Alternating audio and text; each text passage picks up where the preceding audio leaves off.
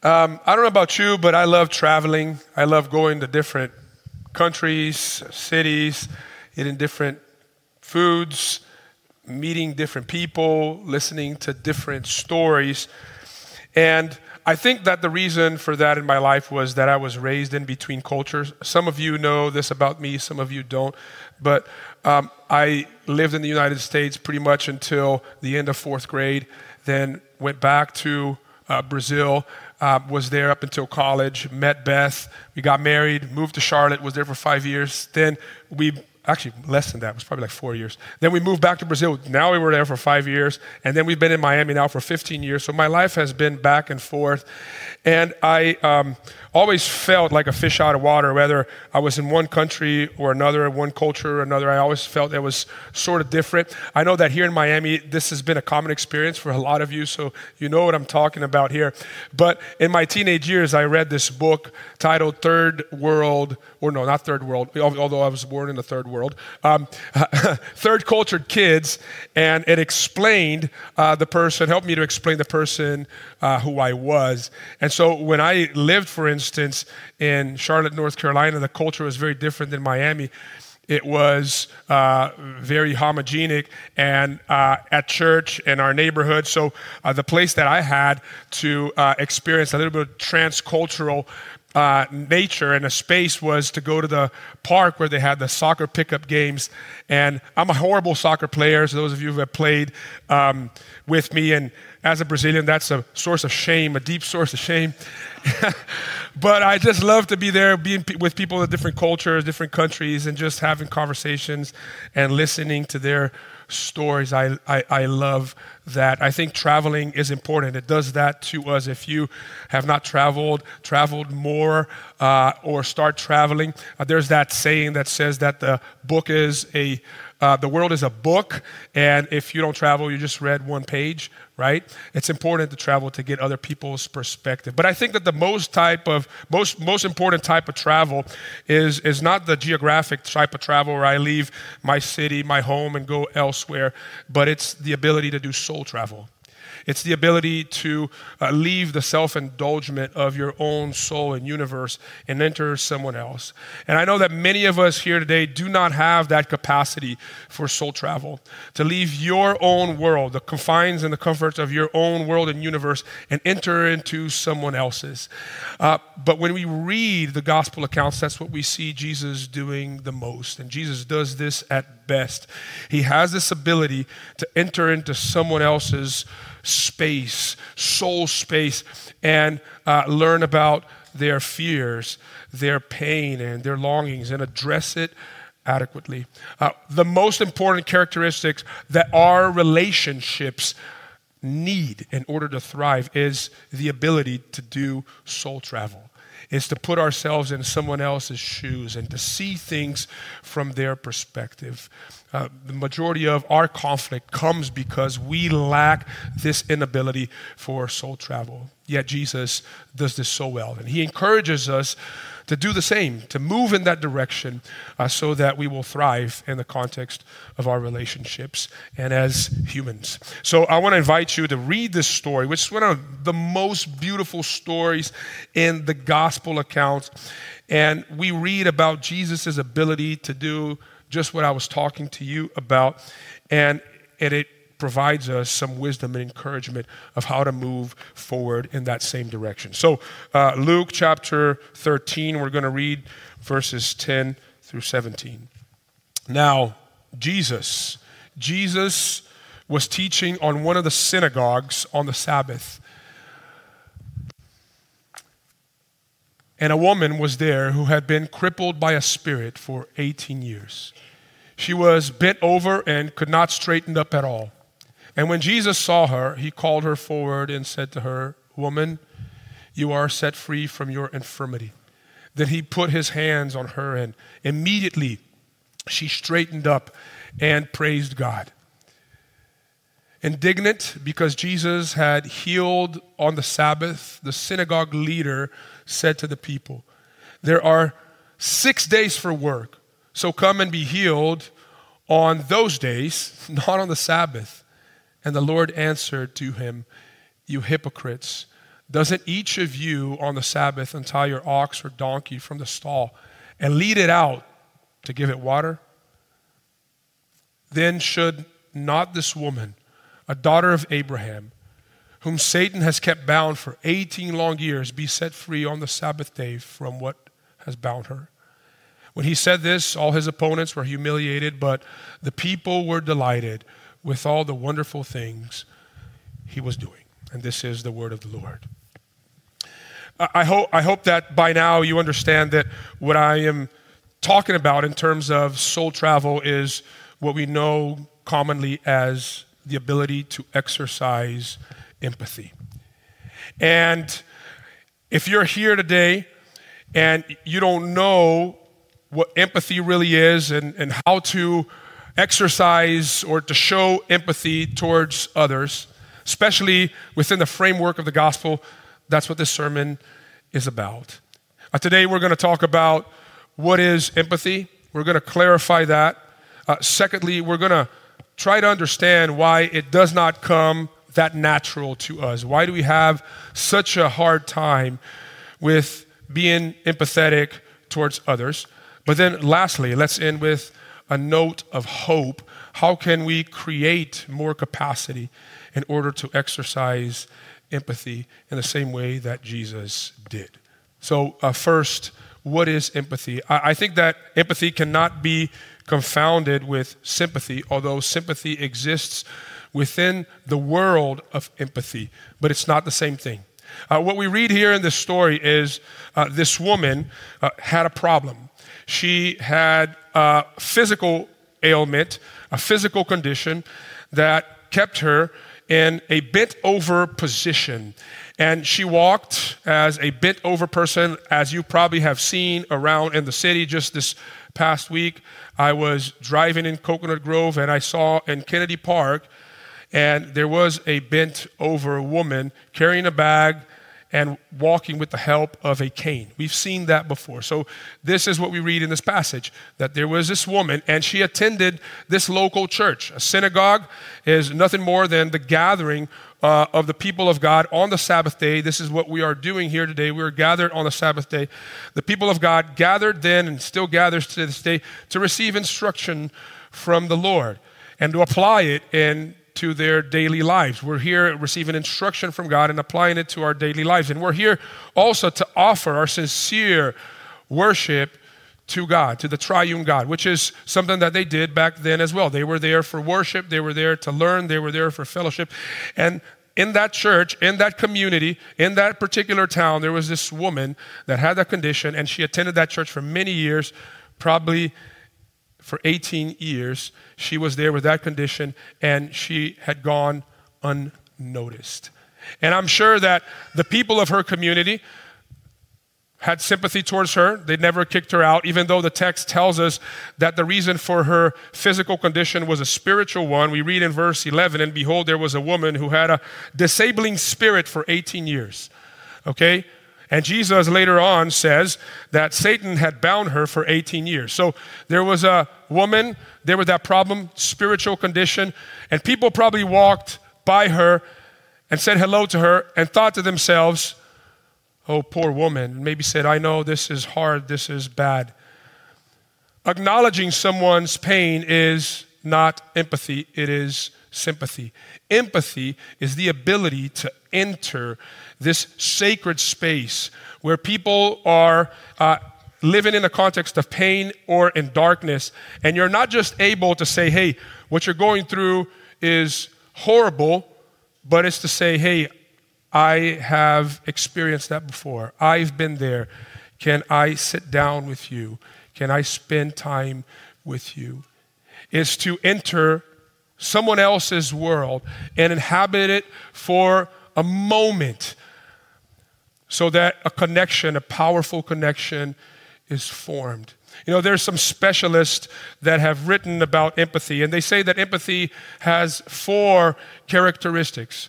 Uh, the first characteristic is the ability to have perspective on what's happening and what's going on in someone else's life. It's to acknowledge and to recognize that they're going through a tough season, that they're hurting, that they are in pain. Then, secondly, it's the ability to avoid judgment whenever you have that type of perspective. And I know that this is very, very hard because we usually have an opinion of why someone is going through what they're going through in life. Thirdly, it's about recognizing the pain that they are experiencing and saying it to them, but then, th- fourthly, sitting or touching, reaching out, and doing something about it. See, this is exactly what we see Jesus doing here. What the community was unable to notice, the perspective that the community lacked, Jesus now had a perspective of what was going on in this woman. And not only that, but Jesus does not cast any judgment towards this woman as he interacts with her. He could have said, Yeah, the reason why you are this way is because of certain sins that you have committed or sins that your fathers have committed. But Jesus refrains from casting any judgment to this woman as he interacts with her. He enters into her space. In fact, he asks her to come close and to draw near. And then he touches this woman and then he heals this woman.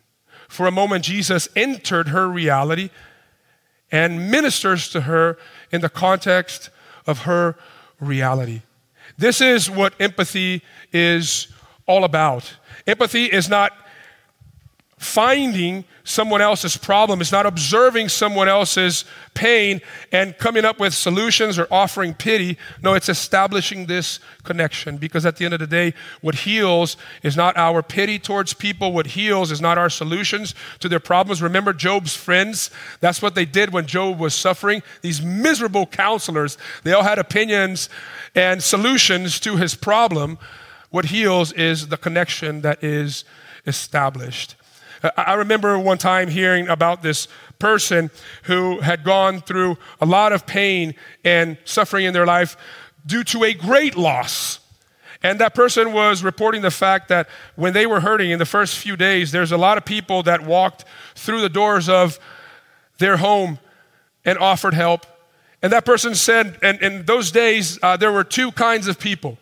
There were those that walked through the doors of my home, and sometimes they brought even food, and they sat next to me, and you know, and they tried to encourage me with uh, psychology tips or Bible verses, and they spoke and they spoke, and those people, I couldn't wait to see them go. But then there were others. Sometimes they walked in through the doors, and they were at the time empty handed. And they came close and they had no words, but they just sat down next to me. And to those, I pray to God, please do not let them go. See, empathy is a core value of the gospel. That's why we see this constantly in the life of Jesus. That's why the writer of Hebrews in Hebrews chapter 4, verses 14 through 16 says this For we do not have a high priest in Jesus who is unable to empathize with our weakness, but we have one who has been tempted in every way, just as we are, yet he did not sin. Let us then approach God's throne of grace with confidence so that we may receive mercy and find grace to help us in our time of need. Had God not empathized with us, he would not have done what he did, which was to take upon himself flesh and to come live within the context of our reality and identify with us in our suffering.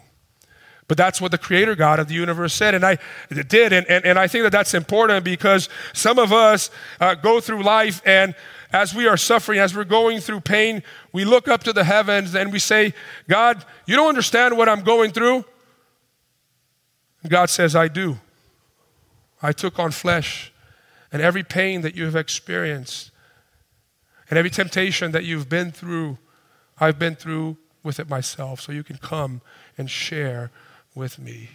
And I am willing to sit with you. That's why I came to you. It's the core value, it's a core value of the gospel, this idea of empathy. And empathy is ultimately the highest form of intelligence. You know, we read here in this passage that you had these religious leaders, the pastor, the elders of the church, they knew the Old Testament, they knew the law. In fact, they quoted the law to Jesus to reprimand Jesus for what he had just done. But they forgot that the law was created for the sake of people, not the other way around. And even though they had a lot of biblical or theological knowledge. They had no knowledge of the condition of people, even the very close to them in their community.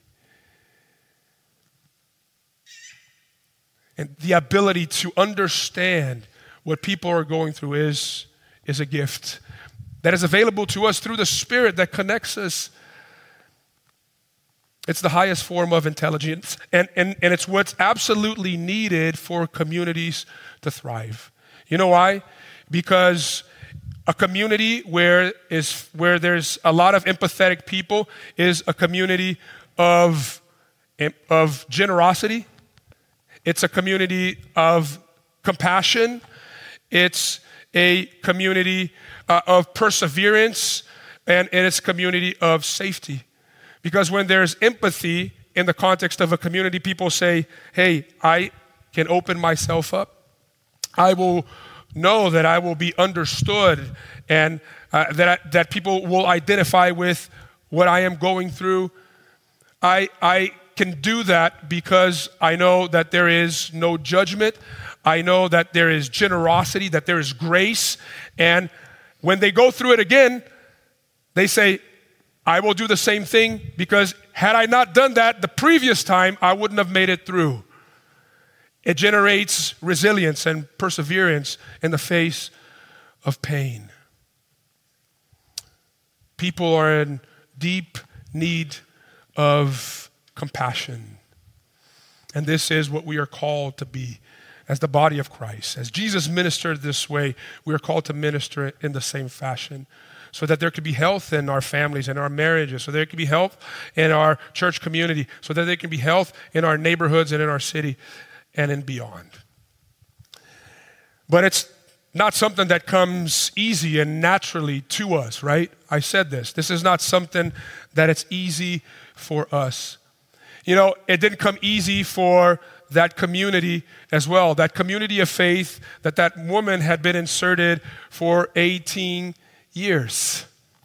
Why? Because of sin in our hearts. As Martin Luther, the reformer, used to say, we are incurvatus in se, meaning we are curved in on ourselves. And so I think that this is uh, an interesting parallel because if that is true, then there's not just one type of bent over, hunchback person in this story, there's another type as well.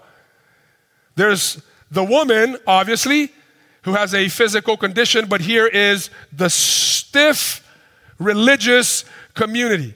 That the only thing that they can see is themselves, is their feet, is their works. They are curved in on itself. The human condition creates the inability to identify with others, to sense the pain of others, to make a, a movement towards healing others, because all we can see is ourselves.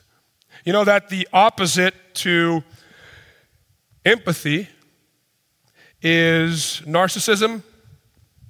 Narcissism is the opposite of empathy. As a matter of fact, you can measure your level of narcissism by measuring your level of empathy towards others. Are you able to sense other people's pain? Are you able to sense other people's anguish? Do you have the ability to enter that space? Are you repulsed by the grotesqueness of whatever is happening in their lives? And the natural reaction that you have is to turn your faces. What is it? Do you know the story of Narcissus, the Greek mythological story of Narcissus? Narcissus was a Greek warrior and he was obsessed with beauty. He pursued beauty at all costs.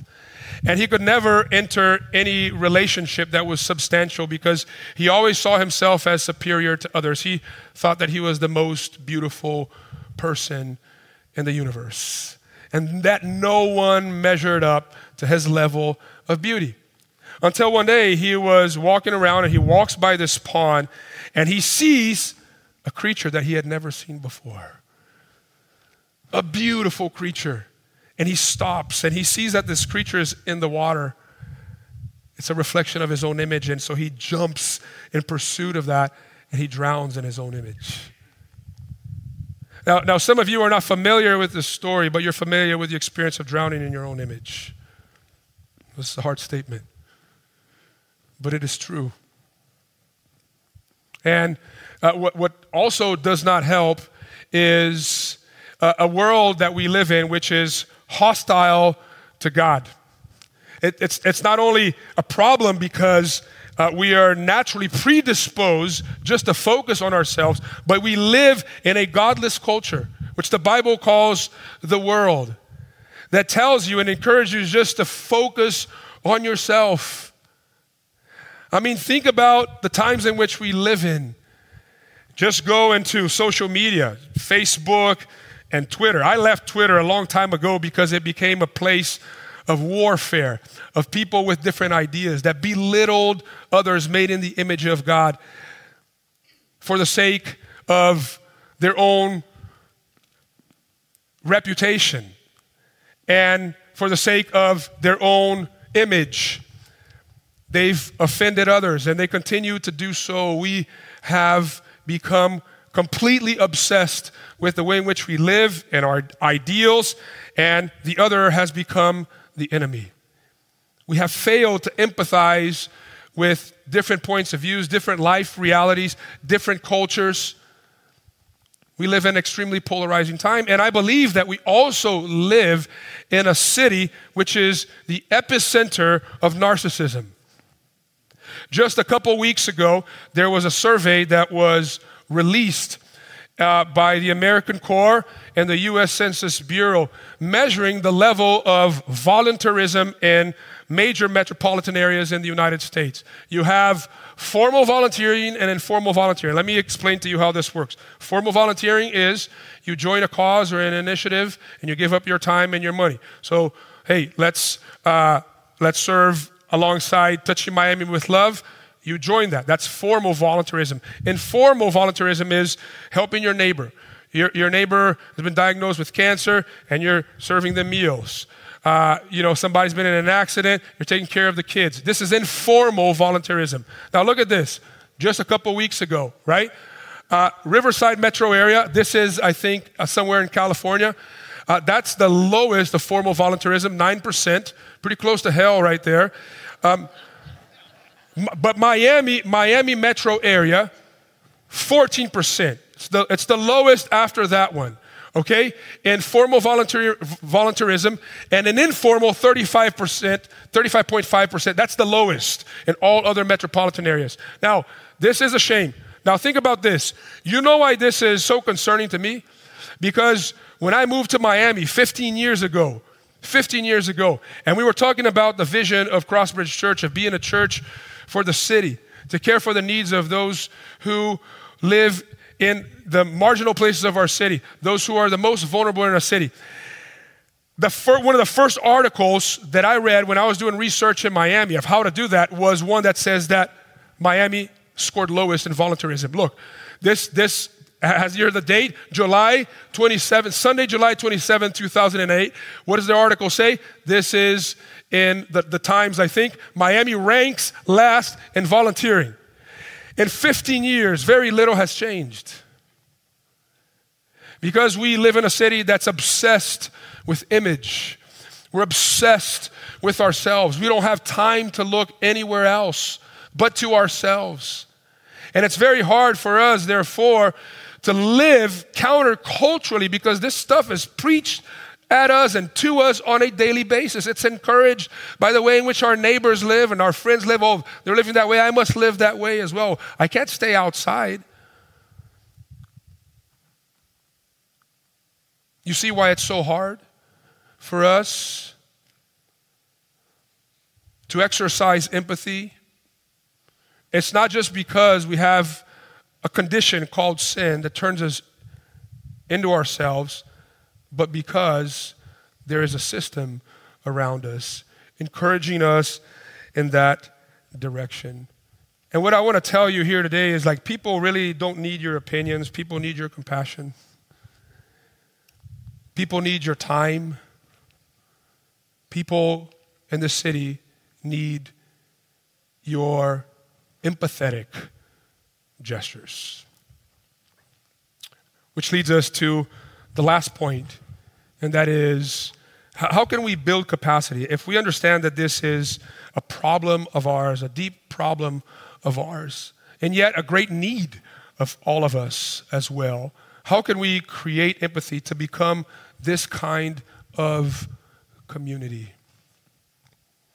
There's four things that I want to go through with you really quickly.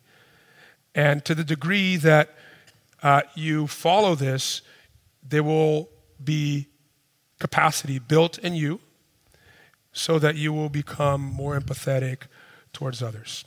First, ask God to open your eyes to see Himself.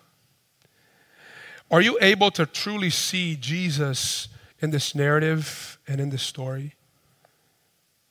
It's astounding.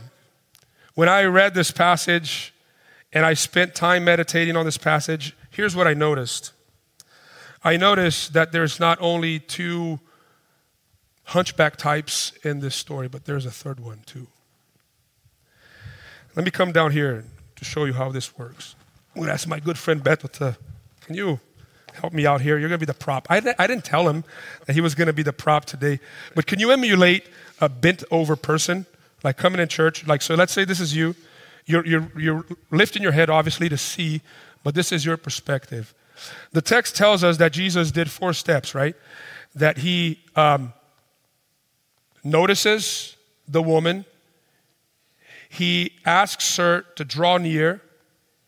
He speaks words of blessings to her. He touches her, and then she's healed.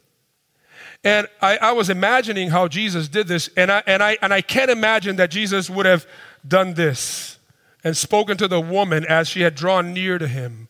I couldn't imagine Jesus doing that. Not with all of the other passages that I read in Scripture, how he healed the blind man and the deaf man. I can't, I can't see Jesus doing this. This is how I imagine Jesus interacting with this woman. He notices her, he calls her, she comes to him, he does this.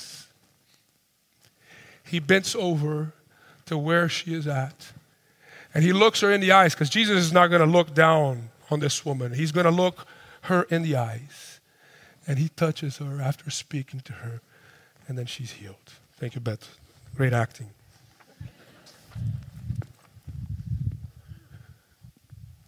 Do you see what I'm saying?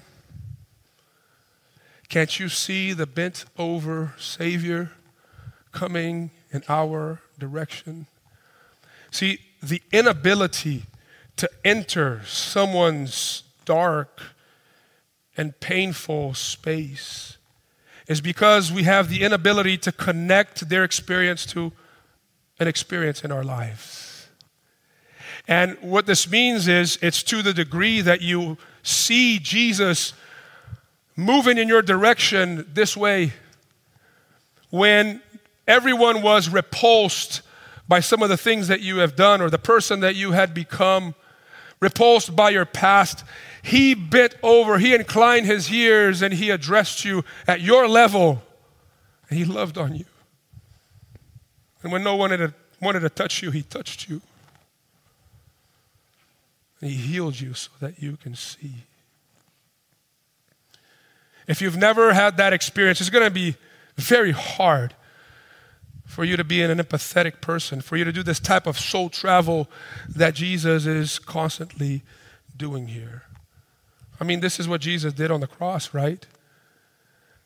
On his way to the cross, what was the Savior doing carrying the cross? Not erect, but bent over for our sakes because he identifies with sinners. If you're here today and you're like, uh, no one understands me, I feel misunderstood, no one shows compassion towards me, I want to tell you that the Savior does. And if you haven't seen the Savior move towards you in that direction, ask Him to open your eyes so that you can truly see Him today. He wants to open your eyes.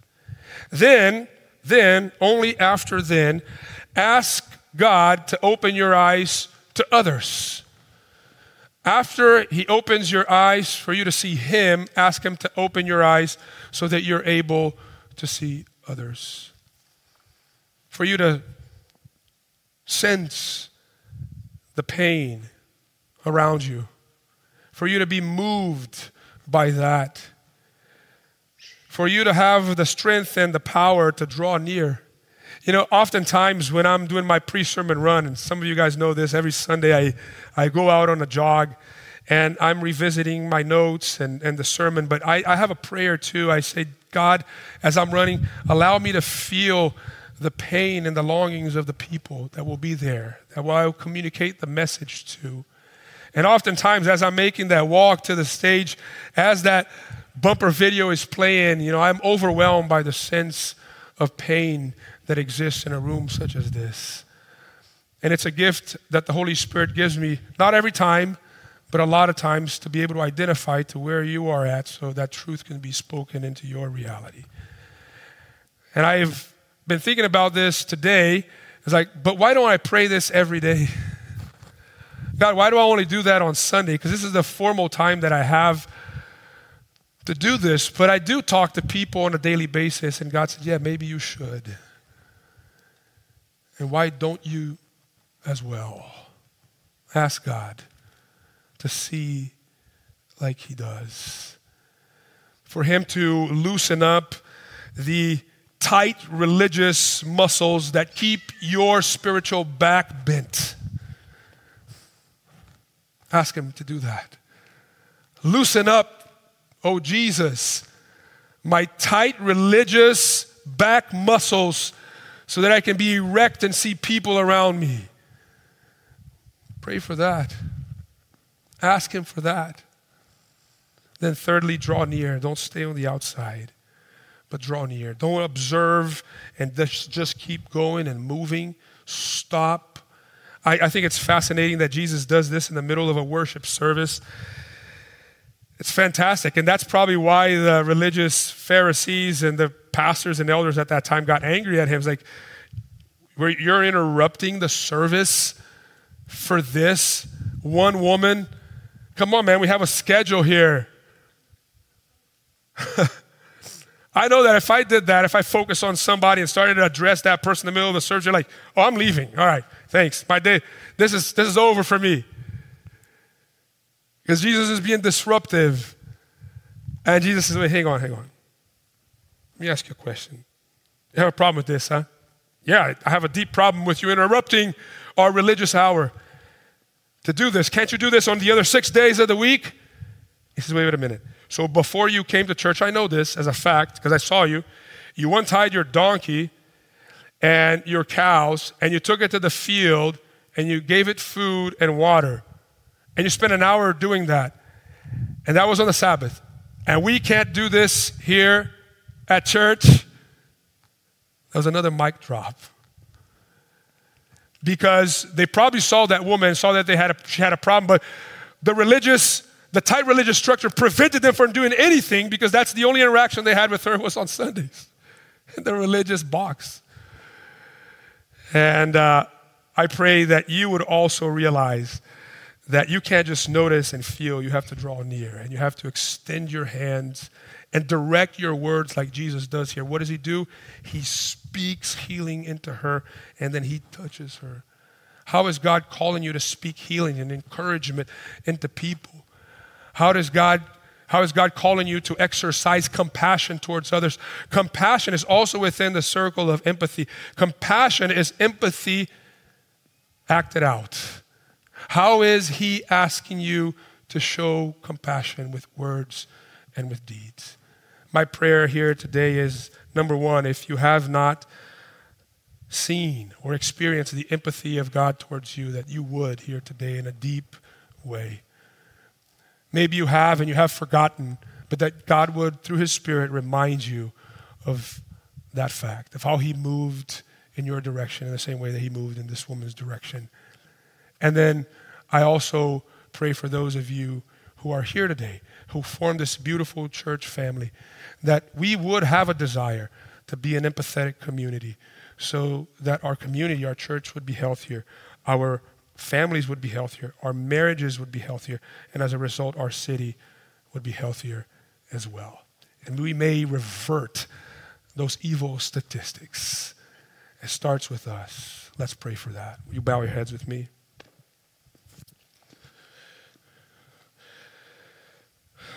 Father, we come to you and we acknowledge our self centeredness.